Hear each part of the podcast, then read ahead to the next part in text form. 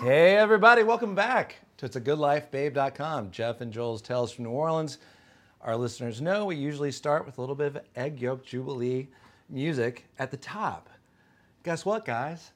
We've got egg yolk jubilee in the studio tonight. Yeah. Welcome, everyone. And we're going to start the podcast with an oldie but a goodie. 20th anniversary of Egg Yolk Jubilee. We'll talk more about it, about the show coming up, about the oral history of the band. It's all coming up, folks. Stick around. But please welcome Egg Yolk Jubilee.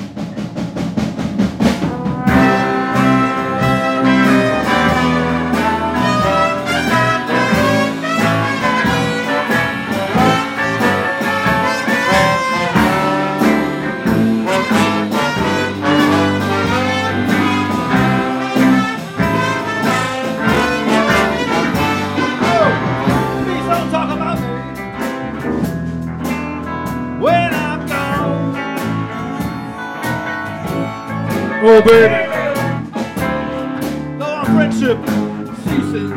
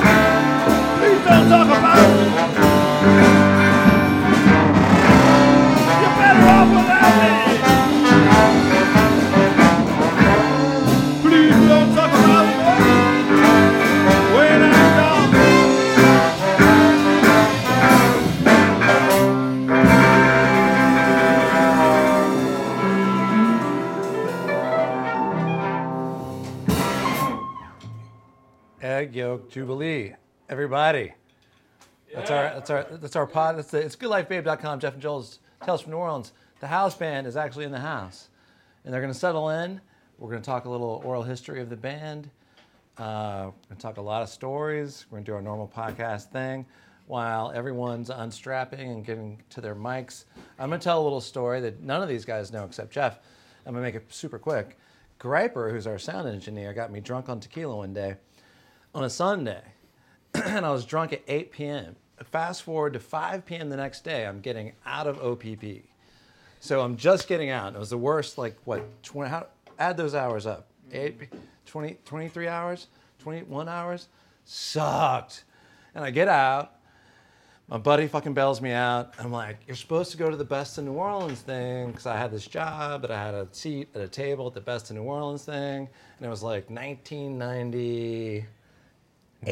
99, Nine? I want to say. And Ego Jubilee is Best New Artist, Best New Band. By the way, that the award is on top of my uh, shelf right over there. There you it go. is. All right.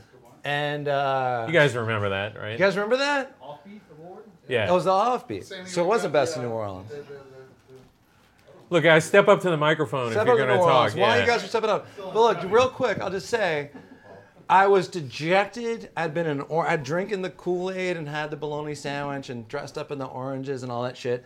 It was the lowest point of my entire fucking life. And my buddy bailed me out and said, just go to the thing you're supposed to go to.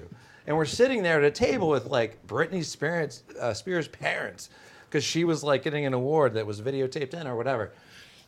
And you guys, I was just like, I can't fucking take this. I'm, I'm really kind of freaking out right now about what has happened to me in the last 24 hours. And I go to the bar outside of the, there's the ballroom, and then there's the lobby outside of the ballroom, and your entire band is smoking cigarettes and drinking in the middle of the fucking award ceremony. And I was, I just said it, I just, it registered. It was noted. I was like, I love these fucking guys. and then like 10 years later, I meet Jeff DeVille, your guitarist. I don't think it was 10 years later. Whatever, I think it was like fi- two six years, years later. later, whatever it was. Yeah, right. Yeah. But I didn't know you guys from shit. And just know that your band helped me get through a traumatic, like PTSD kind of day. Oh, You man. know, so thank you. You're welcome. And thanks for being and thanks for being here tonight. Thanks for being here It's an tonight. honor. So everyone step up to the mic, man. We've got stuff. Watch the jail movie and listen to some. yeah. Watch the jail. So I guess- Eric. I guess what we want to do uh, tonight, 'cause it, it, it's loose, guys. You know, I know we didn't really kind of like go over anything in terms of what we're going to do, but like, uh, the band's been around for 20 years, and uh, we do long format pod- podcasting, and we just want to talk about the history of the band. We've been going on for the last, uh, I don't know, eight episodes that Ego Jubilee is our one and only sponsor. Yeah, you guys don't know- you guys know that? InstantLifeBabe.com podcast. Thank you. Yeah, appreciate that. You know, the in-kind donation from the band.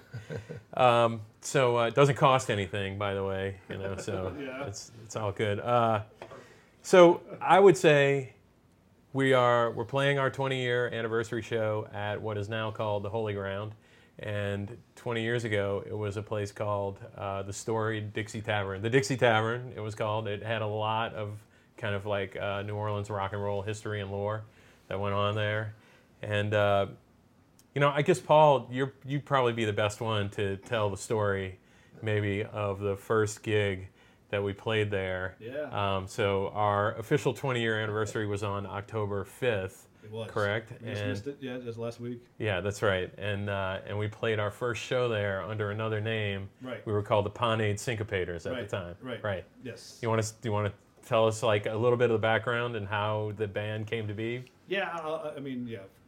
I'll try to make this quick, I guess. Um, we, we started hanging out at the Jefferson Orleans North on Thursdays nights, I believe, thanks to Glenn, would invite us over to like do whatever music wise, you know, creative stuff, you know, and um, and and uh, we started playing music, and it evolved and snowballed, and next thing we know, we got uh, Eric Boletto, Mike Joseph, A.P. Gonzalez, Dave Leslie, uh, Jeff Duville, myself, Glenn Barberot, and Rob Cambry. And Rob Cambry. Right, we're Yeah. making crazy noise, uh, and uh, on a, trying to do like traditional jazz, I guess, in, in our own way, you know, and uh, and it was a lot of fun, and we had a lot, a really a good time. And we're still playing at the same rehearsal space, but eventually Rob called. It was probably a couple of weeks after we played the first time, and he was like, "I'm having a party, and the band's got to play." I was like, "Yeah, absolutely, let's do it. Why not?" You know, and it's like, "All right, I'm making flyers tonight. I need a name." It's like Pineade Syncopators, and he's like, like oh, like Pineade, yeah, like, like Pineade, yes. And so that was it, and then uh, it was a big success. We played with Rob and uh, his his Libra Party um, with two other bands, It was Cambrian Capello, Cram- right? Cambrian Capello and Hammer Time in Tokyo. Yeah, yeah. That's right. October fifth, nineteen ninety six. And it should be said too that uh, the place that we rehearse is Glenn Barberot's family business. Glenn is our sousaphone player, and Glenn uh, has been with the band since day one, and we've practiced at that facility nonstop. That is also a That's the story reason why we exist. Yeah. facility in, in in its own right. Glenn, you want to say a few words, man, about uh, about, about the band? Well, it's a, a reception hall, and Glenn's our quiet guy, you know. that's a reception hall, and also we've been having uh, swing dances there with my, my grandfather's band. He's had since wow, 1939 was when he first started that, and the band still plays today every Sunday night. So aside from that, we also have 50s dancing now, which is suddenly popular. So the place has always been available on Thursday nights for the most part, so we just practice there and drink. So beer. look, guys, if you want to get if you want to get married or have an event or something like that, get in touch with the Jefferson Orleans North, and you can have it out there in Metairie. Otherwise, on, on Sunday nights, right? You that's what you're saying. You still have the shows and Yep, the everything, Pat and on some other Orchestra. nights, right? Hot Barbara Yeah. Orchestra. Nice, nice. So that's that's where we've been rehearsing for the last uh, 20 years, and uh, we've uh, put out. Uh, we're working on our what fifth record right now, and we just put together a uh, 20 year anniversary limited CD, right? So uh, our bass player Mike Hogan, Mike, where you at? I'm over here. Yeah, you want you want you want to step up to the Little mic? guy, step up. A little bit. So you want to talk a little bit about our little uh, our CD that we got here? Yes, and- it's a collection of 15 songs from Uh-huh. the 20 year, year history of Egg Yolk Jubilee with three new songs. And it's all original material, no covers. Gotcha. First time ever. Okay. Not cover, no, don't got to pay nobody. Don't got to pay no Gail Zappa anybody. And and No, no Roger Waters, no Gail Zappa. Good. I'm not going to say anything about us doing that song at this point, but also uh, the uh, Good. the artwork on the cover uh, is uh, for a long time. Eric Boletto, our trumpet player, was uh, doing a lot of our artwork. He did the Labor of Lunch uh, artwork for that, which is one of our records. He did the uh, the original record that we did, Breakfast of Champions. He did the cover for that, right? Yep. And that just and then this one as well is some artwork that's derived from some flyers that we've done. So. Uh, Eric, you want to talk a little bit about the flyers and stuff and some of the themes that go on in there and, and, and whatnot? Uh, the, the theme on this one is a gigantic Godzilla-esque like egg, uh, ravaging an innocent city, dumping little people all over the ground and stomping on them. Uh, so that's kind of what one of our concerts is like. Uh, and uh, the rest, uh, you know, egg themes mostly. Yeah. It's also, I see that it's in surround smell. We did the surround, Digital. yeah, Digital. digital surround smell. Back in the day, Oh, well done. with the mermaid, there was some surround smell going on on the stage. Yeah, we, we started after. Me and Mike would have like a, you know, war of Trojans, and then, you know, Ron would jump in with his uh, vegetarian Okay. return fire. Ron Bouchon, everybody. Yeah, Ron Boshin, exactly. Skype or? We were going to try and get Ron in on Skype. Um, I'm not sure if somebody wants to text him a, a, a Skype address, maybe we can get him on the show. Sorry, I didn't mean to go brown so early. Um, so, does anybody want to tell, you know, just conjure up like one of your favorite stories, you know, from back in the day? I mean, I always remember the, um, uh, you know, the crazy fight at the at the uh, at the Acadian Sure. brew pub that happened with with AP early on, you know, where like there was there was some kind of you know, altercation between him over a woman, I think, you know, and then he like they rolled down the small alleyway and into the bandstand. Yeah. And Tim Paco was with the band at the at the time, you know, and like he almost ran into the double bass and The band kept playing. Just and the band Titanic. kept playing, right? Exactly.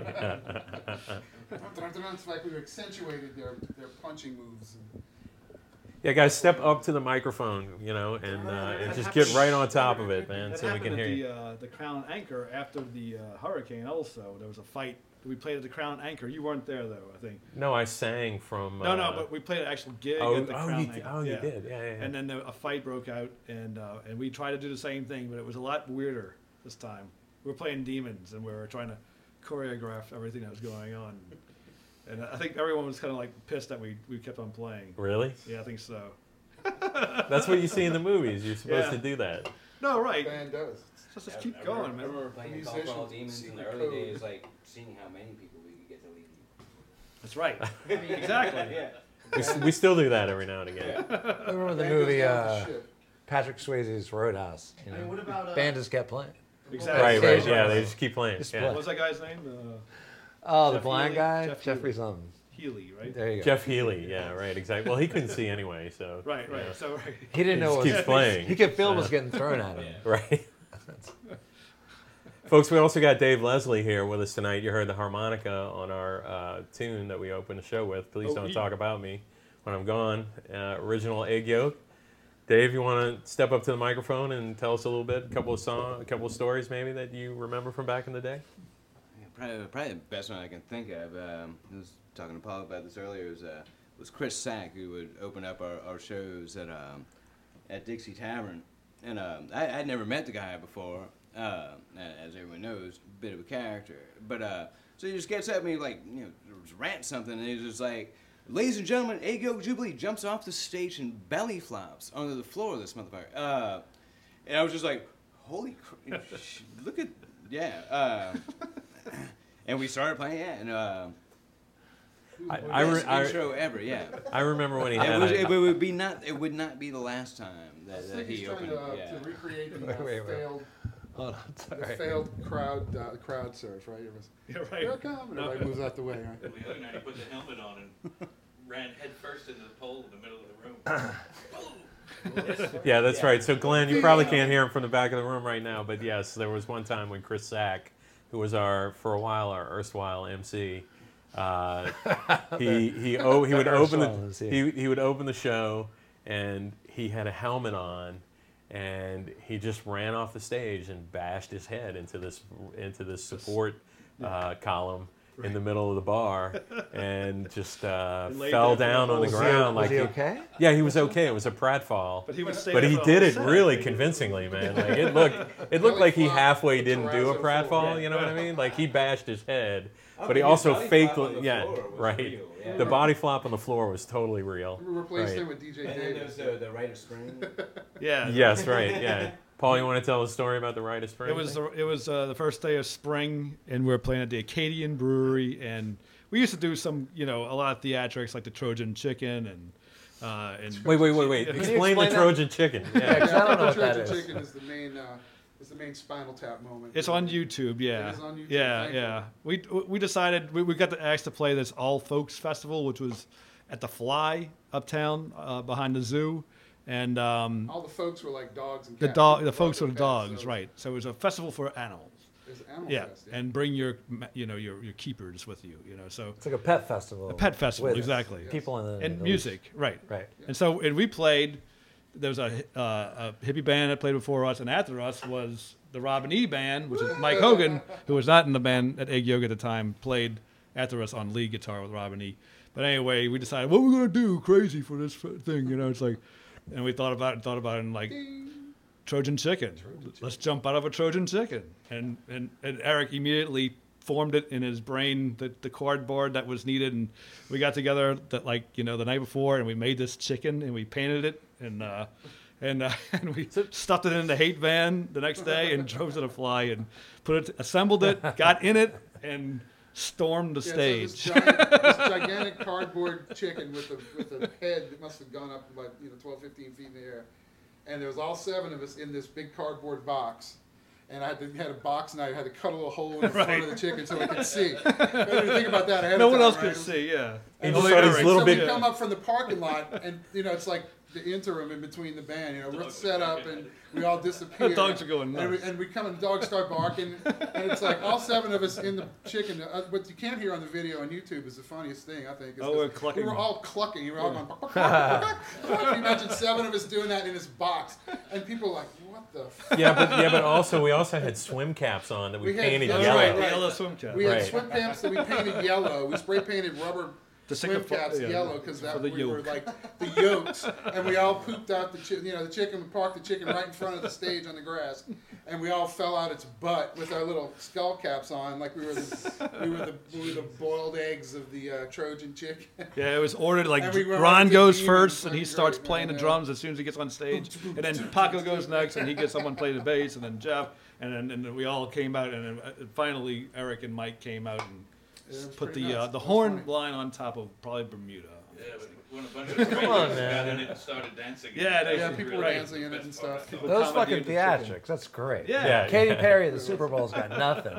Like No. with her little shit where she's like gliding down. You guys did some shit. No, can you imagine the mesmerizing quality of having the Trojan chicken at the, The Super Trojan Bowl chicken. halftime show? That would Meets be like fucking- Animal House be the third bomb, act man. scene when you guys are just ro- Right, rolling Yeah. Hemming speed. We'd be getting the camera time. cut to cut to three. Where, who's got that chicken thing? I got him over here. What the? F- And But it- Tommy, our friend Tommy, shot the whole thing on, and it's Yeah. and we we it, it exists on YouTube. So Paul- go to eggojubilee.com.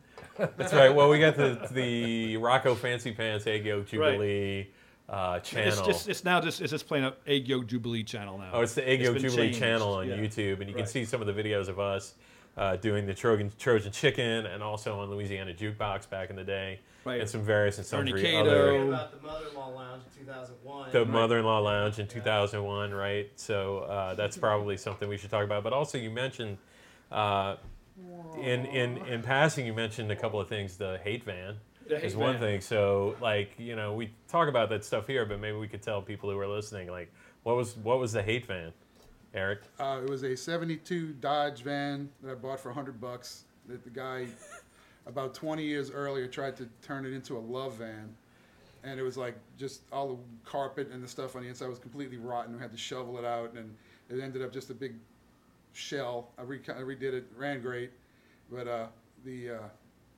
it was a, it was a love van love van gone bad. I just Gone spray, hate. Spray painted it black. I spray painted it flat black, and You had a wave that's kind of before there was this whole hate movement. You know, everybody's but no, don't be a hater and all that. So You guys just- were hate it's before just hate was play- hate. Yeah, right. We Yeah, invented yeah, that. exactly. Right, yeah. Just the, Look, uh, I, like I've love said gone for bad, 20 you know. years, we have a lot of songs about death. You know, in this band. And brains. Death Right, brains exactly. right, and assholes. Underwear. Lately, yeah. Lately, lately the boobs have been. So, so okay, so fast forward a little bit, and may, yeah, maybe we should talk about like uh, at certain stints during the band's history, we have played with some kind of R and B legends, uh, albeit local here in New Orleans. Some of them Bona are also bona fide legends, definitely. Al and uh, Time Al Carnival Time Johnson, Ernie K-Doe. Um, the Egg Yolk Jubilee horn section has had the, uh, the, the, the distinction of playing with several different bands. And uh, so maybe we should talk about that a little bit and kick it off with the, with the Ernie K-Doe story K-Doe, a little yeah. bit. Yeah. I would say that's a high point. That was that's That was definitely, if a- not an the amazing best, one of the most, experience, uh, yeah. yeah, that was really an honor. It was an honor to you know. And it just get on lasted for a long with them. It was time. He, he, he It really- was, yeah. It was a, it was a mutual. Uh, Yeah, how long did we play with, with A ye- I mean, that, that After video we that did had that was show. a year after that show. So I mean, it's like they they they they they they, Two they years, lo- it was a and a half mutual years. mutual love going on there, and we stayed in touch. And then he after that that videotape that was in May, I guess, and he passed away in July that, that year, that Yeah, same year. wow. Yeah. What year was that? 2002? Three? No one. It was one. It was Yeah, that, yeah, Yeah. right. The, the, the first show was in 2000 It was in 2000. Right. Right, right, Right. okay. at the mother-in-law. And then we probably did like a good 10 to 12 shows or something like Yeah. that with K-Doe as his kind of B-list backup band. Yeah, You know. and he traded it off. I mean, um, uh, Fire, Fireball Rocket played with with uh, with him also. He, he he he didn't forget about anybody. You know, Quintron, of course. You know, but uh, yeah, he, he, they, they, they, they they really appreciated that night that that the Rubbermaids put on uh, Maria and uh, Robin and Zia, and uh, they were you know they were good friends, and they, they put that whole thing together and uh, and got us involved, which was just what a what a what an honor, you know, being in. The, sa- I mean, I, I, you know, Good people to meet. it was hard to, know, to be around him uh, at first because he was like, "Yes, sir, this It's- is very fucking Canada, good," it's and he was like like, royalty, but they treated you like family. They Yeah. just good people. Yeah. They treated us like royalty, you know, and you know, you'd think it would be the other way around. Yeah, I mean, it should be. You know, I think of him as New Orleans royalty for sure. But they were "Oh man, very warm people and very just really friendly. What I loved about it was that he always like we would get there and he would be somewhere in the back or upstairs or something, and uh, and Antoinette would come out and she's like, well, he'll down be in a minute. Yeah. he'll be out in a minute, da da da, because he had to like Oh, dial he'd up and out get ready sure, man." just to come out for rehearsal. Full, yeah, yeah, right, right. Hair exactly. makeup. Hair, Hair the- makeup. Right, the hair The and the suit. makeup. I mean, damn, dude. yeah, Hundred percent, one hundred percent. And uh, and Ah, Into the room is this kind of. he used to tell Glenn like, give me a, give me a low note. Do- doesn't matter which one. I had the bass saxophone. He called it a Barry all the time, but he loved it. Uh, I think whenever we play with him, once a night he'd look at me and point at me and smile. Right, right, exactly, And in his exactly. videos, I forgot what song it is. You can see him do it. look at me. And that's how he would conduct. He would just like point at you. Yeah. He's like, you know, give me right. He's like, give me my Barry. Right. You'd have to just play something. You know, oh, play a low note. Right. Snap it, Oh yeah, he said snap it. snap it. Put it on the sock. Turn out that fuzz. This ain't no roadhouse. What was the thing about Anarchy? What's that about the? Anarchy. Oh yeah, yeah. No, he used to. Yeah, he had a bait and switch joke that he did every time, and he would come out and he would say, uh, "You lost us? Oh shit, man, what happened here? You lost that. All right. Well, folks, we're having a little technical issue, but we're gonna keep rolling because uh, it looks like we got it, and I'm just gonna hit that again. Give me one second here. Folks, we But- don't have a producer. Oh, at, uh, yeah, we don't have a producer at uh, goodlifebabe.com. it's goodlifebabe.com. So Kato, that's- it's okay. but we're fine. We're Sorry. still rolling on our primary device. okay. Our backup By the way, device. I, I've listened to your podcast. It's, it's very entertaining. oh, really? I, I don't listen to it. I haven't to all of them. Card full. It's kind of like hanging out with Jeff, you know, which I get to do on Thursday Which nights. you get to do so on it's Thursday. like, you know, Our podcasts are like me and Jeff hang out every morning. right. We just fucking talk shit for three hours, and we're like, why aren't we recording this? 'Cause we're just talking shit. This is gold. yeah. Or, or something down the line, not silver, like some sort of metallic covered rock. Or like, like a No, but y'all definitely pond. do have a great rapport, and it, it, it, it comes across on the Uh, podcast. I think it's really good. Y'all do a good job. I wanted to ask Oh, because it's these guys okay. are figuring out the technical difficulty stuff. I wanted to ask Mac because Mac, you just brought up something from 2001. Mac's just coming back from the bathroom. I don't want to get off the Ernie K-Doe thing, but you were just talking about the band that you're in from 2001, but you've only been in the band for what, a couple years? Uh, I make Three two years? years? in December. yeah. yeah. So you were uh, a fan of the band. before. Pretty much. Um, I met these guys through Michael Joseph, and uh, he was in a second line of my mutual friend of my mom's, who was a bartender in the city for a long time, you know. And uh, he kind of told me about the Ninth Ward Marching Band, which I joined, and then I met Glenn, and I met Eric and Paul, and you know they let me sit in a couple times, and you know I just I really enjoy the band. Yeah. And then, uh, you know, about maybe two years ago now, you know, Glenn messaged me on Facebook about, you know, doing a, uh, you know, auxiliary part for like the parades and stuff because they do the electric set and the brass band set, you know. So I was only supposed to be for the brass band set.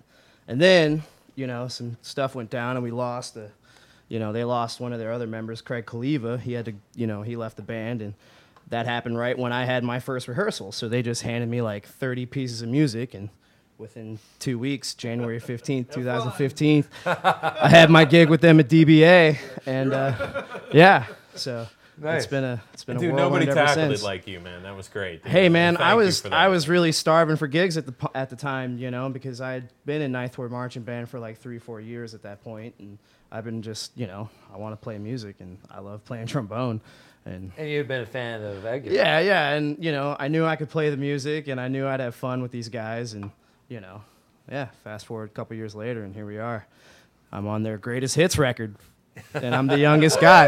I, you know, like I don't mean to make you guys feel old, but I was six years old when the band started, and I'm on the greatest hits record. So, So yeah, We treat them Not, we treat him well. Yeah, we treat it pretty bad. it's okay. I like it. So then I guess moving forward, then uh, Ron left the band, right? Uh, who was our drummer, Ron Boshin. yeah, we kind of dissolved for a little while. We dissolved for a while. Paul moves to New York City Ron quits for a bit. first. Ron quits first, and then Let's get that straight. That's, All his, right. that's, that's, his, tw- that's his Twitter handle. Okay. Everybody. Ron quits first. Ron Ron quits first, and Paul moves to New York, and then we have like a kind of like we're in limbo for I don't know a good year and a half We or still something played. like we, we still played at the Mermaid. You know, like bit, on yeah. holidays and Christmas and stuff. We Right. never actually didn't go away. We just stopped. I guess getting together on a weekly. Basis. Right. On a We kept- weekly basis, we stopped getting together. We together. kept rolling through drummers there for a while, and uh, I guess that's our Katrina story, huh? Oh yeah, well Like that's we, uh, right. We, we had um, Ron, Ron, who was our, our great dr- second drummer. AP was our first drummer. AP kind of handed Ron. Ron off said, "I can't to play with us." y'all anymore. Here's Ron," right, which exactly. was pretty freaking cool, you know. Yeah. But uh, yeah, so, and Ron was great, and you know that was. I waited tables with Ron, by the way, at Yeah. Vicaris around that time. Oh, did you really? He's the sweetest guy in the world. He is. He's Yeah. totally. Yeah, it's like Yeah. yeah, yeah. yeah. So when Griper and I first moved here, so And like a- after he'd been in the band like six years, he's like, he tells me, you know, I never mentioned this before, but when I first started playing with y'all, I never really played drums before. I just I just taught myself, and I was like, I was when I lived up north, I was into sports and stuff, and music was like what the nerds did. but I, I didn't know how to play. I learned how to play drums from a, t- a cassette tape, like three weeks before I started playing with you guys. He's still doing that. He does that. He's doing that in San Diego. He does got- that with He's got him convinced that he's from New Orleans. You know. And he also like- he learned how to surf on YouTube. Did the same thing. He's like, I just. He's like, yeah, I'm surfing in San Diego. No, yeah, same with the gardening and the whole thing. He's, So- a, he's a chameleon via Yeah, yeah. cassettes and now YouTube. So, so then, uh, uh, Paul, you're away for a little while. We have some sporadic gigs during that period, and then you decide to move back Yeah, I to couldn't New handle Orleans. it anymore. I had to come play with You had you. to, you had to come back again, right? Seriously, I was like, I kept on hearing it in my dreams. It was like, fuck, what am I doing, man? In New York, you know, this sucks. I gotta go play with egg yolk. That was just too good, and yeah. You lived in you lived in Greenpoint before it was anything like it is now. Oh right? yeah, I mean, I wouldn't say I was like on the uh, the, the, the cusp, the, the, the super hip hipsters, but I was uh, an early hipster, I guess. Yeah. Right. I even they were like, right, get hipster, go home in front of my apartment and everything. The the Polish, the, the, the not all t- Polish are wonderful people, but the ones in Greenpoint, oh. woo boy. Hate man. But beautiful people, beautiful food. I love pierogies. I never had a pierogi until I moved to Greenpoint. I was a changed man after that, Nice. but they were mean. So this must have been. I'm- Oh yeah. Okay. This is Keith, y'all. Keith so this is our must have drummer been now. we're about like 95 or something like that. You guys are graduated, right? I knew Jeff and Paul from UNO. Oh, we're going back pre pre yoke, yes. Uh, Pre yoke. and uh, so I knew you guys from from film program at University of New Orleans. That's right. You guys must have graduated in like 95, right? Because I think I was like 97. Ninety-three. Oh, okay. 93 So you me, were like a yeah. senior, like when I was just getting in there. That's Yeah. right. Yeah. Exactly. and had great love for the band. Saw y'all at Mermaid Lounge a bunch back in the day. Uh, I'm Keith Hajar, by the way. Uh, Keith Hatcher. forgive me for not introducing myself sooner. Uh, Uh, Keith is our current drummer. I uh, played drums in the Egg Yolk Jubilee, but uh, yeah, so I knew these two guys from back then. You know. Um, somewhere around 2007, I went to uh, One Eye Jacks, and it was um, you guys opening for the Morning 40 Federation.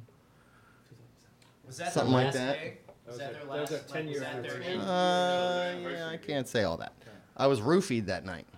What? Someone So- roofied you? Uh, yeah. Yeah. And uh, acting weird. my last memory was them getting done and me charging backstage like I owned the club and like I love the Egg Yolk Jubilee, I love Jeff DeVille and Paul Grass especially, you know. Like, and you guys are on fire tonight. And uh, and then I blacked out and uh, saw some of uh, the Morning 40 Federation. I mean, I, I ended up getting luckily in a fight with somebody and threw myself in a cab because I was pissed about this fight. Uh, the friend who I was with, was with wasn't so lucky. He woke up in the French Quarter uh, with people like Wait, go- why are going you through saying his you, diddled? pockets. why are Your you saying got you diddled? luckily got in a fight? because Because I because my friend got Diddled. passed out in the quarter It probably woke you and woke up like you know people going through his pockets and stuff. Oh God! Yeah, Not that. Oh, No, his God. friend got diddled. No, No, it's My not. God, Roof guys, No way, no a way. family show. no. It's a family show. Yeah, So anyway. there was no diddling in this, in this story. when there's a roofie, there's a diddling. Well, every now and then there Somebody's is, gonna get not, not Someone this gets particular diddled. story. So then, uh, before I joined though, you guys got another chapter though with like Colin.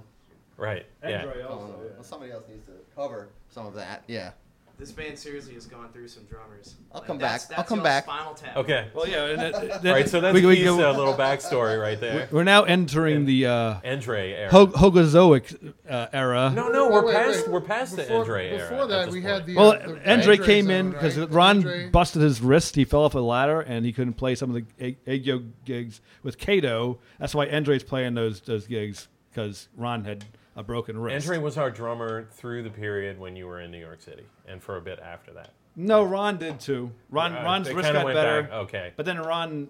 Did He Ron, just faded off. He, did he split? He might have. Yeah, and then he left town. Right. Yeah. So yeah, and then Andre, who who filled in for Ron when Ron broke his wrist, came in. When, when yeah, when we got back with and, and Hogan became our bass player, Mike Hogan. Yay! Two days after Paul Ballgrass got back. He took the pla- he took the place of Steven Calandra. Steve Calandra, right? We Right. haven't mentioned Steve Calandra, right? Right, who was on our second record. Right. Right. Well, let's Yeah. go through the bass players. That's, that's a whole nother story. Who wants to take that one? Yeah, Mike Hogan, you want to tell us about how you Hogan got knows the interested and came into the band? Mike Hogan, ladies and gentlemen. Mike Mike serves uh, not only as our bass player but also as our uh, de facto sound engineer, record producer, and uh, uh, and mastering genius. Oral surgeon. yeah, man. exactly. And uh, Pulling teeth. and and and has is the wizard behind uh, the great sonic quality of uh, of the last uh, several records. It was two days after Paul got back from New York. I was very worried about him. He was like 100 pounds. He needed red beans and rice, boudin sausage. Needed to fatten him up a bit. Is when I joined. Two days later, I, I'd spoken to Eric on the phone. He's like, Well, I don't know what we're to do. We don't even got a bass player. I'm like, Well, can I audition for the gig? And he said, No, you can just have it. You can have the gig. Paul's coming back. We're going to get together Thursday night. Paul's coming back on a Tuesday. protest, I protest this uh, this invitation. That's impersonated. Can we cover- can we rewind this, please? Do it again. He said, Hey, bro, you want to come, you wanna come back, play some bass with us? And I said, Yeah, bro. I'll Just come, making out, it official. Yeah. I'll come out and play some bass. So it was like Paul come back on a Tuesday. I And we didn't got think you together on wanted a to play- yeah, I didn't Thursday. think You wanted to, you know, trifle with the And, uh, and we started pounding stuff out. progressive rock and stuff. uh, rock And then beat. by the uh, by the foliage, I guess, Dragon's Den and um, Mermaid was still going strong. The Mermaid Lounge in the Warehouse District. My first gig was at the Mermaid. Yeah, that was A few months after that. the Mermaid Lounge. I mean, there's a, there's a couple of clubs that we should just mention off the bat. I mean, Dixie Tavern. Obviously, they would they hired us because I think I guess Mike Randolph was involved with that. But at, at, at that first party, uh, Renee Al- Ale- Alley and who, who ran uh, Club Renee at the Acadian Brew House. That's right. She was totally into it. She was there, Who gave us big kudos, by the way, on the Facebook. No, I friend. saw- yeah, yeah. which was very nice. and Pat Cronin was there also. And Pat, in all of his infinite wisdom, said, "This has to be the house band for the Mermaid Lounge," and that's how we got our Mermaid gig. And then they, they called us, and because of Pat, 'cause Pat was like, "These guys are perfect." Absolutely perfect. That's why we kind of learned the business, you know. as So it was mermaids. like the Mermaid, the Dixie, and the Acadian were definitely big parts of. And these are all Monica places that are Wiles. no longer around. The Acadian was a brew pub. Uh, that was like kind of sort of in the earliest days of like what now everybody would call craft brewing. You know, they weren't just a uh, brewery in it to brew, kind of like Abita was. They had a joint, you know, where they and it was like centrally located in the city, and you know they brewed small batches of beer, which were really good. Acadian Pilsner was one of my favorite freaking beers for the for a long time, and then. Uh, you know, the Dixie Tavern was, uh, Paul mentioned uh, a guy named Mike Randolph, who's a mutual longtime friend, who was my roommate many years ago on Cleveland Avenue. Cleveland. And, uh, and Mike uh, kind of took over the booking and some of the management duties at the Dixie Tavern and transformed it unbeknownst to a lot of people who are, you know, say 10 years younger than us Right. or and beyond that that entire scene at Dixie Tavern was like forged by Mike Randolph and put together, and it it it became a uh, uh, basically the hub of punk rock and metal, Metal. in New Orleans uh, for a, a lot of years. Our second gig was with Clear Light, we played with a band Clear Light which is because crossover with I Hate God. it's a crossover with I Hate God. Also like Um, Lynn Drury. Lynn Drury. And Lynn Drury played there. And There's also the, uh, yeah The old suppo- North Carolina band, the Weed Eater, the stoner metal band, who uh, played at Siberia, and I had I talked to them about Dixie Tavern. And they weren't the only weed eater that played. No, there, yeah, By exactly. the way, They were not definitely the only weed here. yeah. This was the stoner. this was the, the stoner band, the stoner metal band. Weed I know Eater, about not them, the yes. not the other Weed Eater. There's a weed eater here locally that Paul and I uh, helped out with because I used to have a 16 millimeter projector. And we did, uh, Joel, we did projection loops, man. Yeah. With these NASA films, Back man. in the day. Back in the day. Yeah, you know, them up. so and we looped them up. Yep. You know, and all kinds of Let's people go through the whole came reel. to those shows No, Yeah. and saw this looping though. thing Sure. that we were doing for Weed Eater. Fast Yeah, forward no, five years, Portera, me and Andrew Wade Smith was- were charging yeah. people five hundred dollars a loop. Yeah, that's right. right exactly. like One Microsoft. film he stole from the library. They were great. Our local band, Weed Eater, was great. Yes, they were. Yeah, yeah, they were. It was like stuff. our equivalent of Godflesh, like drum machine and two metalhead guys, like Three, three, just hammering it out. yeah, yeah, yeah, three, right, right, right. two guitars and a bass. And uh, yeah, they're amazing. Can I ask a question? yeah, sure. Just because it is You- an explicit. Yeah, you're one of the Podcast. hosts. you Well, know. it's an explicit podcast. yeah. And I, I, I've known. Can Jeff we just while. rattle off some curse words right now? Fuck shit, pussy, dick shit, fuck Jeff. I mean, Trump. we do have a T-shirt. We Grab have a my t-shirt here. Double fart. Dick fuck, fast fuck. I don't know. Um, you guys take this annual retreat. I want to hear about the annual retreat. The guitar, I mean the go kart retreat. The whatever, yeah, whatever yeah. your annual retreat. What do you guys call it?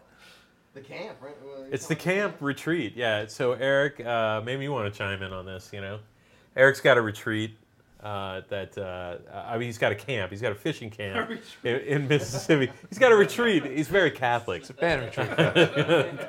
Yes, we go out to my camp and, and we pray. We pray to the Lord. We sure do that pray. He help us be strong through our tough days, and give us a hit single. I think I think some of us may have seen the Lord out there a few times. A few times. Yeah. You know, like. Mac, you want to talk about? It? You've been with us, right? Oh man, I did Once two or of those twice, trips yeah? with y'all, man. All right, well, The why don't two you tell us? We went out to the uh, Government Street Grocery. Tell us what it's like to hang out Um, with the well, old guys. You know, the first night I was the first night it was uh, sitting there, and then you know, fast forward four o'clock in the morning, and it's me, Hogan, and Boleto. Well, let's clear that up uh, because okay, the Government Street Grocery is about an hour down the road, so we're in Mississippi, so we're going to the camp, but Right. we don't get to the camp until like three, because the gig goes till like two, yeah, and it takes us that whole hour. So yeah, we pop our first beer at like three in the morning and put on the stereo and start Yeah. partying.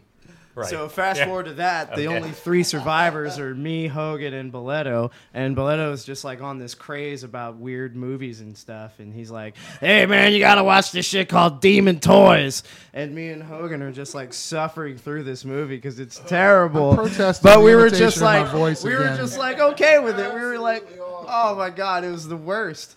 But he was so into it. Yeah, yeah. And we were just like laughing about how terrible Classic, it was, man. but yet he was very convincing in how it was going to get better. trauma? And it was about an hour and a half long, and it did not get any better.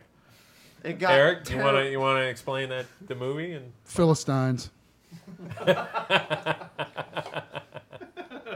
It, was a, So- it wasn't a B movie; it was a D minus. Oh my god, dude, it was terrible. But luckily after that, I was uh, me and me and Keith Hajar were listening to Sun Ra while the sun rose.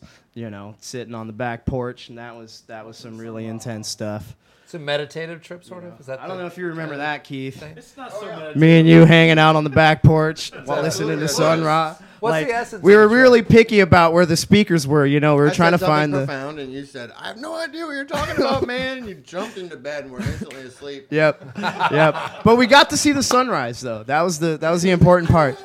The sun was risen, and I guess great that was the point where Yeah. I was like, "All right, I guess I need to go to bed now," and then it just clicked. Look, I, I know that like at one one of the trips, uh, I guess it was like a year and a half ago, whatever. Eric and I were the only ones that were still uh, awake, and it's midnight, and there's maybe the full moon is out, maybe a sliver of the moon. I, pretty, I don't know. It pretty was pretty. moon, yeah. It was pretty dark, I but think it was uh, more like about two thirty. well, either, either way, it was as though our brains were seeing the night like those green scope glasses. You know what I mean? so, so, so we were like, "Hey, let's uh, let's get out the go kart and go for a ride in the pitch black night." And uh, so we took the go kart out. Is it like a 50 cc thing? It must have been like three o'clock in the morning, right? We're And just like ripping black. it. I I'm in it a bedroom right above the driveway, and I can hear. fucking lawnmower going off, man. there they go Yeah, and it's, I, mean, remember it was woo, pretty much starlight. It was Yeah. just so if you if you open your eyes real wide, you can just barely see like the, the outline of the street that you're supposed to be driving on, and uh, yeah, it was pretty funny. I don't think we I don't know if we woke up anybody. I just did a couple laps. But, uh, managed not to get into a ditch. it's like a you know little gorilla uh, go kart run. Dun, dun, dun, So dun, there's dun. there's some uh, you know there's some good times going on out there at the at the fishing camp in Mississippi, and uh, for a minute we were lucky enough to get some gigs at the at a place called the Government Street Grocery. Unfortunately, it was the room was a little bit too small. We're uh, we're a big fucking loud band, loud man. you know, and uh, we're like louder than most metal bands, I would say, and I mean we are. We're big. We're loud. We're loud. Yeah. It's the and brass. exactly. Hungry and we're thirsty. That's right. Yeah. And uh, Feed us and slop us. and and and and maybe even tonight kind of mimics a little bit of the scene sometimes that takes place at uh, at the camp because usually there's some kind of food preparation going on maybe not as Possibly a head cheese. yeah oh yeah well the band is crazy about hogshead cheese and uh, We don't want to dude, discuss that one breakfast that. that you Thank made you. for Yeah. us. Thank you. thank you for bringing that tonight By the way, Yeah, the, damn. And for the I guess like boudin I've ever the second had. to last breakfast that we had in the camp. You you made that, Jeff, and you you you didn't have much to work with, but even then you still managed to burn it. I usually you know handle Tater up on with the tater Dude, tots. it was like uh, it was just everything. It was think like might it, be was tater just tots like in that. Eric had like four different things in the freezer that Yeah. were just like let's I just think put it tater all together, tots man. Put some sauce French on that fries. motherfucker. Corn We're dogs, good to go. collard French greens. fries. Look, I gotta watch it with this Mac, man, because he's a Waffles professional and- chef. This guy, and uh, that's what he does. In, for Yeah, his day- shout out to day Elizabeth's job, restaurant, you by the way. So, um, you know, I'm catching a little flag. I usually handle the, the breakfast duties. It's true. You know, I might forget about the tater tots from, from At time to least time. So let me Three. ask you this: I mean, do you guys have like, a, is it a vision quest or just a hangout? There's some vision is there- questing uh, there going some on. vision questing yeah, happening? there is. Yeah, definitely. yeah. Yeah. I got Like, to does know music my come own- out of it? Does some music come out of it? The trip? No, Retreat? it's not terrible. No, in the No, sense of no. just ideas It's or just like- direction. Oh, Oh, It's we've just tried being to able to, record like- there. We've done the- it all. It's We've- the free we've had soapbox, record- you know, multiple without like. recorders. We've had multi. Look, I think if I look- everything. I think if I look, yeah, I know, right? We we have tried that. We have tried that. Have you? Oh yeah, oh yeah. I just And, uh, thought, I was just thinking, like in your brain, something might happen. You A take bunch it back of guys with from New you. Orleans who Condone or don't participate who in know how to any play that instruments and don't give a shit too much. Yeah. stuff. Or maybe- Yeah. Okay. Good. I think that I might have some of those recordings Yeah, somewhere think- in the think I cloud. have them. Oh, somewhere. remember. I have them in a vault. For, Yeah, yeah, yeah. And I Ready for. I know, I know. I, I don't know I, about I can't right now, you know, because I got a new phone and uh, it's complicated. But uh, I might think be one able of to find one, you know, a- Seriously. Are you guys gonna do it again uh, coming up this summer? Or I don't know. When are we going to do the next camp I trip, mean, guys? It's been a while. weather's Real nice. The weather's really good. Before he sells it. Yeah. I don't know. Hey, my neighbor moved away, so it's quiet again. Is it My really? The one Dude, across the the one that street? did the karaoke oh, karaoke. across. Oh my God! Really? No. Oh my God. By the way, quick story. The best part about Eric Valeto's camp was that a guy across, like there was a creek that was separating, you know, the camps and stuff, and on the other side of the creek there was this guy who had this whole like Bud Light Cabana bar. You know what I mean? And every once in a while he'll have Bud like four Cabana dudes. Totally. and he would just like That's sing what it is. these like terrible ballads, you know, or he's like doing "Glory, Glory, Hallelujah" That's and "Born in the Giant USA." above ground pool. Proud to be an American. You know, American Be Dad. a cowboy. But the fucking the, the, the second time that I went to the camp, he went on his little spiel, and I got to see that firsthand, and it was truly amazing. I got a story about that guy. So to clarify, he lives across the stream from Eric's Across the camp. canal. Across the canal from Canal from area. Eric's camp. Creek. I was jazzing it up a bit. Creek. Yeah, yeah. Thanks. Across Um, the Cess Canal. And uh, one time I saw him like fire up his whole compound, like all the lights and the TV's going and the stereo's going, and he fires up the big grill and he cooks himself a single burger. And puts it on a plate and shuts that whole thing down, like the plywood bar door comes down. You know, like, set it all up in the grill and made himself a single Yeah. burger and like Yeah. put it all away. That's, dude, This restaurant's open only for one man, and that's me, baby. that's, hey. That's how you do it. Did man. you not do American had another karaoke weekend afterwards? Every weekend. Oh my god! Because usually he always finishes his meal with a nice little karaoke session. He was pretty grandiose about that. That was amazing. everything. The Bud Light Cabana. Well, Joel, getting back, getting back to your thing, that uh, I'll, I'll have to just check and see if I can run across some of those recordings. There was also a kind of a clandestine thing that I did. There's a this is a little underhanded on my part. you were recording these guys in secret. I recorded them a little bit in secret while we were having a conversation, just because I wanted to have some of that banter and to hear it after the fact. while everyone's tripping balls. Right, This so- a podcast. I'm just gonna see if uh, if uh, uh, uh, if any of that exists somewhere Clarify in the that we were just drunk. No, seriously, that was the balls night. means That was the spritzers. old guy. Wine spritzers. The old guy, what was his name? He owned the place across the, the bay then, across the uh, canal then. And so that was the night when everybody finally crashed out. Eight o'clock the next morning, we wake up, and Mike Joseph is sitting on the deck across oh, the canal yeah, with the guy drinking beers already. yeah, Getting re- that's they've, right. al- they've already been out there for two hours, drinking beers, talking about whatever, World War Joe II. Mr. Joe was cool. Yeah. And uh, so that's, you know, he loved to Mike have a conversation Joseph was Yeah, we gotta- always on on. There wasn't a big off switch.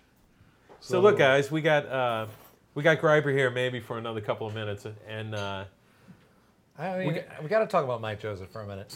sure, Because you guys have a hard out, because you guys have uh, WWOZ to promote That's right. your show. yep, That's yep. coming up soon. Uh-huh. Um, got to talk a little bit about I mean, Mike again, Joseph. just to reiterate, we're having our 20 year anniversary show at the Holy Ground this Saturday. And uh, yeah, so um, uh, recently, our longtime baritone uh, player, sometime vocalist, uh, trombonist, trumpeter, uh, uh, passed away. Uh, lifetime friend of many members of Egg Yolk Jubilee, and uh, and and a great individual, and, and you know it just happened in the past uh, couple of months. And uh, so, uh, guys, if you, if you want to say anything about Mike and some remembrances of Mike, uh, this would be the time to do it. Honestly, like, seriously, between all of us, he was the first member of Egg Yolk Jubilee that I met. You know, and I met him through my mom, who's a bartender, and uh, you know, it's been an absolute treat playing with you guys for about a year and some change. And you know, lately it's been nice to reflect on you know what got me to the game, so to speak. And uh, you know, if it wasn't for that happenstance meeting where it was like, "Oh man, your name's you're, you're Mike, I'm Mac, man. I play baritone. Oh, I will play a trombone. Oh, well, you're pretty good, man. You should play uh, Ninth Ward Marching Band. You know, you got, you got a guy named Quintron. You know, he plays the Ninth Ward Marching Band. And he does all this stuff. You know, the Ninth Marching. You should the Ninth Ward Marching Band. So I joined the Ninth It's pretty good imperson, impersonation, by the way. exactly. so you know, so like I said though, if it wasn't for him, I wouldn't have had the opportunity to like show that I could learn the 30 Egg Yolk Jubilee songs in two weeks. And so, if it, you know, like I said, cheers to Mike.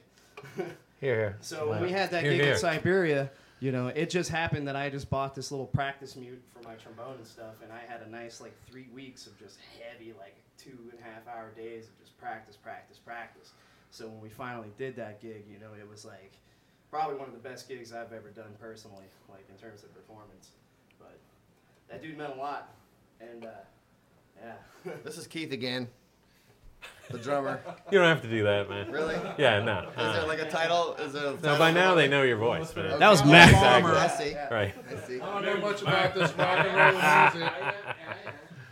We're like a Um, mystery science 3000. I didn't know a lot about Mike Joseph. Uh, I joined the band in 2010, and uh, but uh, when I moved here in '92, he was in bands that were super formative to the scene. You know, I just hadn't really met the guy yet. You know, and it took years for me to like develop the friendships with you guys, and eventually be in the band years later and all this stuff. But back then, like I didn't know anybody else but you guys from school. You know, but uh, when I did join, he was just the most amazing guy. You know, uh, and he was always really curious about my drum set. I was like, I was like, please have a seat and check it out. No, no, no, no. I have one at home. I have one at home. You know, but uh, super great guy. Miss him already. Paul, you got anything you want to say? Yeah, I'll, I'll, I'll just. I mean, Mike Joseph, oh boy, man. I uh, I met the dude uh, when I was a freshman. Before I was a, before I even started a class at high school at band camp um, through Craig Kaliva, who was in our band also, and uh, who was his his brother Scott was good friends with Mike, and Craig was like. Hey, that's Mike Joseph. You gotta meet Mike Joseph. And in my mind, I picture him with like a drink and a, and a cigarette in his hand. But I know it was high school, so he didn't have that. But uh, he was the coolest dude that you could ever imagine meeting when you're a freshman. And the whole entire time that I knew him, and I actually got to go out with Eric Boletto and Mike Joseph and Eric Boletto's purple Volkswagen my freshman year, and there was no back seats, and me and Craig Cleaver were like rolling around in the back because he was like hitting all these turns like really hard with like you know like like, like the you know like It really was a backseat, Paul. I, no, well, you were making room for the speakers. I know. It Yeah, was- yeah, the speakers were but important. but uh, yeah, so I, I just knew Mike through through that, and just kind of you know heard you know Mike. My brother would be like, my, I just saw Mike Joseph at the gas station with Eric Boletto. He's got a he's got a mohawk, and they're in a band. It's called the Viral Night Hills. It's like that's great, and it's man, it's like it's like I was always just uh, totally inspired by these guys, Mike and Eric. You know, I just knew them as like these, these they were like titans of, the neighborhood. You know, it was it was it was it was godly. You know, it was fantastic, and this like and then and then Mike. You know, and we got and the lump happened, and lump just blew everybody's mind, and Mike was right there, man. And and just the way that he approached playing music was just um, Jesus, man, it's uh, it was awe inspiring. He just like grab, just grab it and just like make it his. He took a bite, just take a bite or whatever, man. He would Yeah. he hit everything full horns. He, uh, I guess, my earliest, th- uh, one of the earliest things I remember uh, with Mike, I was we met, we were friends in high school, we were best friends, uh, and um, riding on the bus, I think it was to Gulf Hills band camp, my sophomore year, and he was a freshman, and he had a Walkman. It's cool, new stuff, new technology, and it was one with two headphone jacks super bonus. So we both plugged in and we were listening to Jimi Hendrix and uh, you know um, Woodstock, you know, uh, um, Family Stone, and uh, we just yeah we kind of we just we would go to the record. We did we did a lot of, pretty much everything together. Uh, you know, we just explored new music and stuff, playing and listening. You know, kind of figured it out together. My best bud. I think that's a lost thing these days. Like, I remember like you used Keith to sit- Ajar, drummer. That's Keith, the Yeah, drummer. Keith, Hey, Keith. drums. Uh, I'm not sure. Ajar. I'm self-conscious about my voice, so I'm gonna keep it low. Hey. I forgot what I was gonna say. What was I gonna say? I forgot what I was gonna say now. Something's lost. In the day. Oh, sitting down with a friend and listening to a record. Yeah. Like that's something that we used to do. We would go to. Metronome, get, I mean, unwrap them at home, and either go to my house or his house and put it on the turntable. This is fucked up. Wow. You know, the, the first, I mean, our first time we went to Metronome, we when we first got into the hardcore uh, Right, music. I'm- yeah. My first punk rock or hardcore record was uh, Butthole Surfers. Um, actually, I think we both bought Butthole Surfers on the same day. He bought, he bought the one with uh, um, The Shah Sleeps with Lee Harvey's Grave or something like that, and I bought uh, Another Man's Sac. That was my first, that was my first hardcore record. And, and look, just to bring things full, full circle, just to let people know that many years after that first purchase, uh, the Egg Yolk Jubilee Horns played with Gibby Haynes. He did, yeah. Uh, like how many times? Three, four times? Something no, like that. No, I that? just said one One time, yeah. Just one one, and a half, one and a half sorta, yeah, yeah. times. That, that second gig, Wait, so there was one at 12 Bar and there was one at One Eye Jacks? Uh, two times, two times, two and a half times, because What that was one the got third one? canceled because of, of some. No, it never. No, it happened. Oh, the, the, the studio session never got, the studio Yeah, session Well, got canceled. point point being that that we the Egg Yeah, Yolk Jubilee horns. horns, you know, this that many years later Gibby got to play with Gibby Haynes. Jello Biafra, right. Yeah. um, Yeah, Howard Tate. I think right. that's Howard really one of Tate, the highest. man. one God damn it, man. That was. Big I got to tell you, did, man, yeah. that that was one of the most dreamy moments. It was. and Watching it, and you it came together. We kind of struggled getting there. those charts. Hey, And yeah, on the stage, boy, it just all came together, man. We Man, nailed I tell you what, I He was, was having a good that time. was one highlight, proud moment being out in the audience and watching you guys kill it at the House of Blues with him. It was at the House of Blues, right? Yeah, I'm yeah, remembering yeah. that right, right? Yeah, yeah, exactly.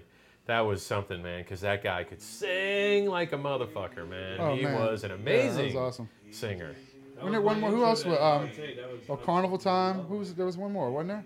Carnival time. I guess that was it. Chilton, you know, did Alex- that. Alex Alex Chilton, Chilton, yeah. that's right. Oh yeah, we did a gig with Alex Chilton. Oh, wow. Yeah, Who, uh, Nashville Marching Band also did a Well, I wish we had a recording them. of that. Wait, they did the I letter, don't. right? I don't. That was right before that. Or, Didn't we? Oy. Oh, you ever did? Yeah. Yeah, yeah. That was Nashville rough. Marching Band. yeah. Yeah. Well, I love that this band's so flexible. Like we could do a lot of different kinds of stuff. I mean, recently Paul, uh, our fe- one of our fearless leaders, and we have a few. It's democracy. Uh, It's not potatoes, yo. but, like we scored a film, and I thought that was really great. Like we showed up and we got the music, and like we could all do that, you know, as a job. It was amazing. But also we do a second line configuration where our bass player Mike Hogan plays a bass drum on the streets, and we play all the parades, and we could do weddings and even funerals. We're willing to take on the solemn- solemnity. Of, The solemnity of the event. yes. Yes. And we have done What's all of those things. It's our as- first as a business band, card. You know, as a true, like we're tr- we're truly a New Orleans band. You know, in that sense that we've played. Uh, I mean, what have we not Weddings, done funerals, at this parties. point? For our listeners, I mean, there were porno chicks at the fucking Alex Chilton thing, by the way, man, who were jumping in the pool topless. We were cursed You know. actually at one point, and that, that that we would never leave New Orleans. And it's true, we haven't left New Orleans, but What's this story? we Uh, Mississippi. but but we were. Uh, When but did we get cursed?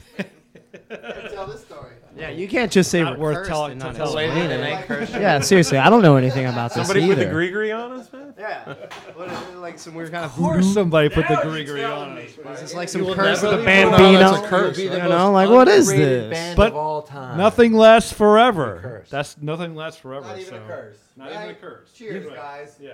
You guys are super. Yeah, underrated. really. Like, I mean, what? Yeah, Joel, you want to you want to say Well, no, I just hate to bring. I, I don't want to like put any kind of negative vibe on anything, but in my mind, as a uh, New Orleans just uh, person who moved here in the late '90s, who likes New Orleans music, and came across you guys in the late '90s, I just think you guys are one of the most underrated bands that I know. I don't quite understand why you guys aren't. I mean, I, and again, I don't. I, who knows? But folks, listen.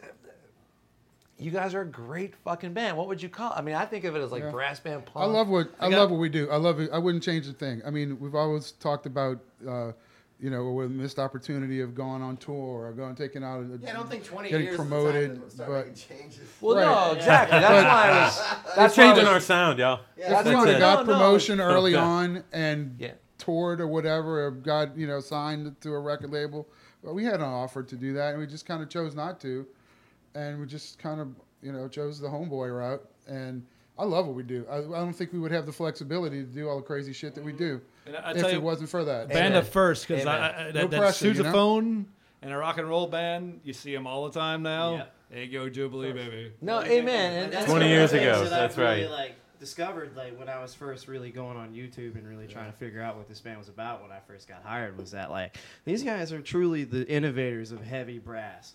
You know, like back in like 96, 97, nobody was doing electric guitar with brass type stuff, you know. Exactly. And even then people still really aren't doing it because these days you get a lot of like nowadays it's like hip hop and brass, you know, or like funk and brass. And we still like we still provide like the trad jazz and brass and the heavy rock and brass. And you know, you want to talk about down by the river, you know, you do this really trad jazz type stuff and then just dun dun dun dun dun, you Sure. know. Yeah. And nobody nobody to this day still does that kind of stuff. yeah, and, and, and just to clarify, guys, I, when I say you're underrated, it doesn't mean I, don't th- I think you made the wrong choices at all. It's just We're you guys play that's your fucking agree to, music, Yeah, seriously. and I up. wish more people were hip to it.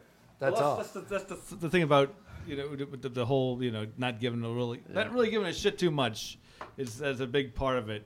And, and, and, and like we were definitely inspired. And I talk about Lump.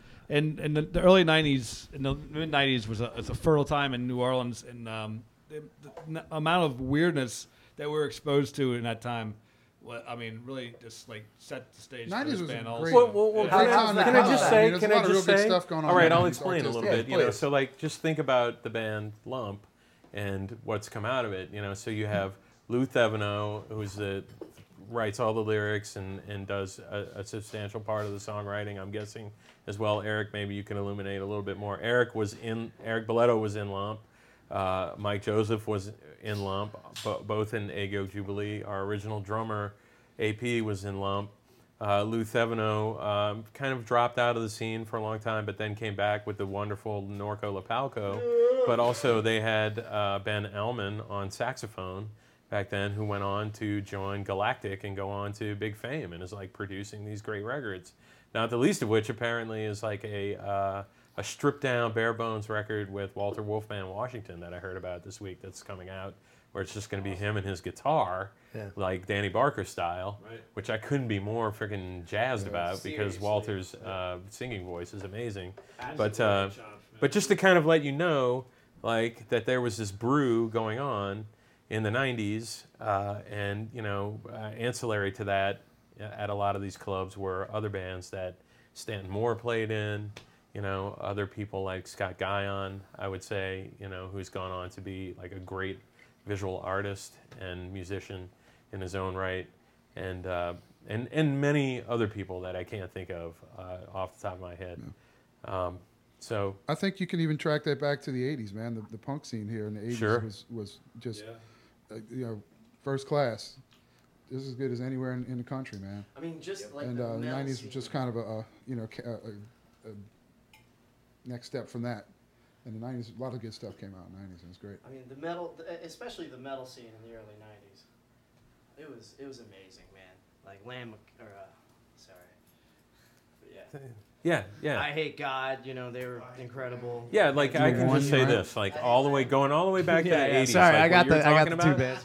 Like I, I tell this story, it's kind of stupid, but it's true that their original bass player, um, w- S- Steve Dale, like he was the reason why I started playing guitar wow. because he was into Voivod and he started playing with this band. And he was like, "Yeah, it's called I Hate God." but it's I like, but it's I, like, Like an eye. like, an, eye, brah. He, he told, you know, like, I'm like, okay, yeah, that's cool. And I was like, how do you play that G chord, man? You know, and uh, and that was really the reason, you know, because I was like, man, Steve Dale's like playing guitar and he's like ripping it up, and I and I was like, man, I want to fucking play guitar. By the way, I totally think that you uh, directed a video that Beavis and Butthead did a commentary. No, I did on. not You do- didn't do that crowbar No. video? No, I no, Ah. no, no. I don't know how you got that idea. I you that- did some Mike crowbar Savoy, video. maybe. Mike you Savoy. like no, you Mike filmed. Savoy directed it. I think you're talking about Mike Savoy. I had nothing to do with it. I was at UNO during this. So there, see, that's where I'm getting. fact, I worked on a crowbar we all were part of the video. Mi- Mike. Savoy, who was a mutual friend and who was also uh, the bass player, for, the bass player for the band Shell Shock. Wow. Many years ago, he was the bass player for the band Shell Shock. He went on to become a uh, uh, he became a, uh student at UNO, and he uh, you know he achieved some kind of uh, some, some stardom because at that time uh, Phil Anselmo and Pantera were starting to take off. And Anselmo was from here, and Mike knew him from the metal scene. And so when the video stuff started coming around, and he was having success, these other bands that he liked and was kind of sort of a part of, like Crowbar, um, started to also experience some success. And Mike wanted to make this video uh, for Crowbar, and he was able to get the uh, location at UNO and make, I think, two videos. And then Mike Judge reviewed the video, and it got on Beavis Yeah, and Butthead. they're they're always going to be there the was a f- band that's and they gave it the down. big thumbs up, you know, Yeah. because it was super macho. You know, This is the band that's always taking Except for the dump. drummer. Why can't they get a fat drummer? Yeah, really, dude. That's Right. Craig Nunenmacher. right, exactly. Well, I was in a in a punk rock band in freshman oh year oh with Craig god, Nunenmacher man, that and was Craig that was some shit, man. Well, and then Jimmy Bower joined. And then Jimmy Bower joined, right? Exactly. And those guys were like always kind of around, you know, because when I was living on Cleveland Avenue, they would come by. I remember when Mike Williams came by one time, infamously, for this Halloween party that I oh, had. I just had to put everybody out of the house at the end. And there was some old school punk rocker guy that had moved in next door who was from Boston. And like that guy came by and he had dogs and Mike Williams was there, and there was like a fucking like one of those old school trash cans, like what's his name beats up the dude and The Godfather, and he had it above his head, and he's like, "I'm gonna smash you," and the other guy was like, "I'm from Boston, I'll rip my shirt off, you motherfucker," right? And he's like, and then his dog is in my house, and it's running to the back of the house. These are the memories that I have of that party. And uh, Rupert was there, you know. have a picture of you yeah, Rupert e- exactly. And and then uh, at a certain point, I was like, "Get out! Everybody's got to get out. Just get out of my house. I'm done with this." And that was uh, part of the scene also back uh, in the '90s. And Well, here so we are 20 years later in your house.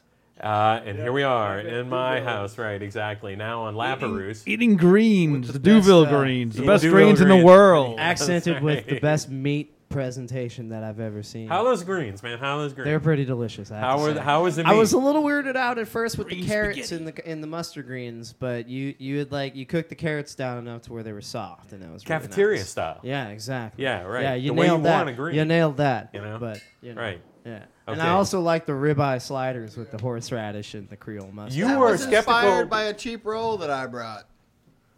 Uh, yeah, that. Your cheap rolls brought the dinner Keith, together. the, Keith the Jar, our drummer. Keith the Jar, and the drummer. brought the. Jar, ladies and gentlemen. Yeah. He brought two dollars up. worth of rolls. Suddenly it was a That's right. seven dollar Amazing. slider. That's right. Uh, Well, look, y'all. Put another three dollars on top more of that. to take us out, or what? yeah, so we got our uh, we got our 20th anniversary CD. We're working on our next CD right now, and we got some new tunes, and we're gonna play Where, a song where do they for go? you. EggYolkJubilee.com?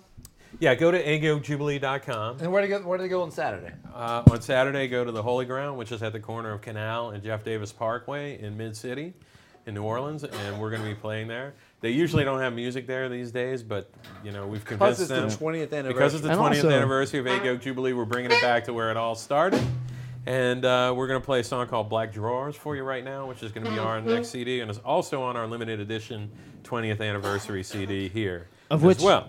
You can So- all see on our Twitter, by the way, at Oh. Egg Yolk Jubilee.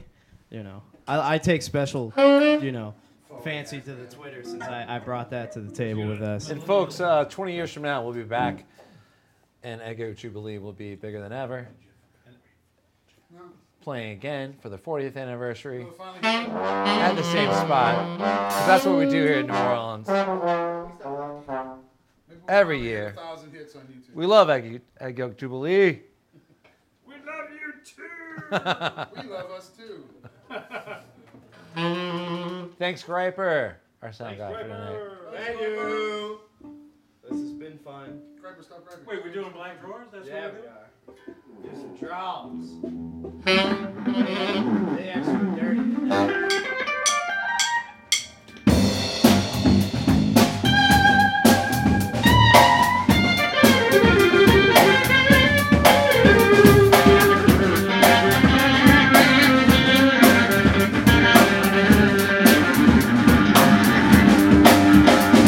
When I go out tonight, there might be a fight, so I ain't taking any chances.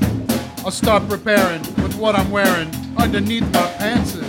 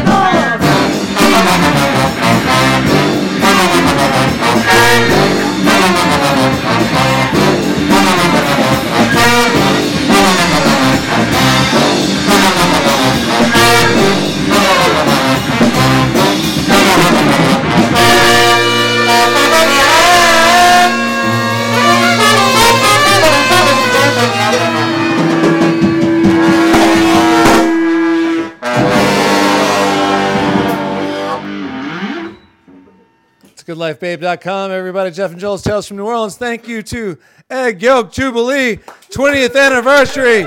Get out, see them at the Holy Ground this Saturday, 9 p.m. Come on out. Thanks, y'all.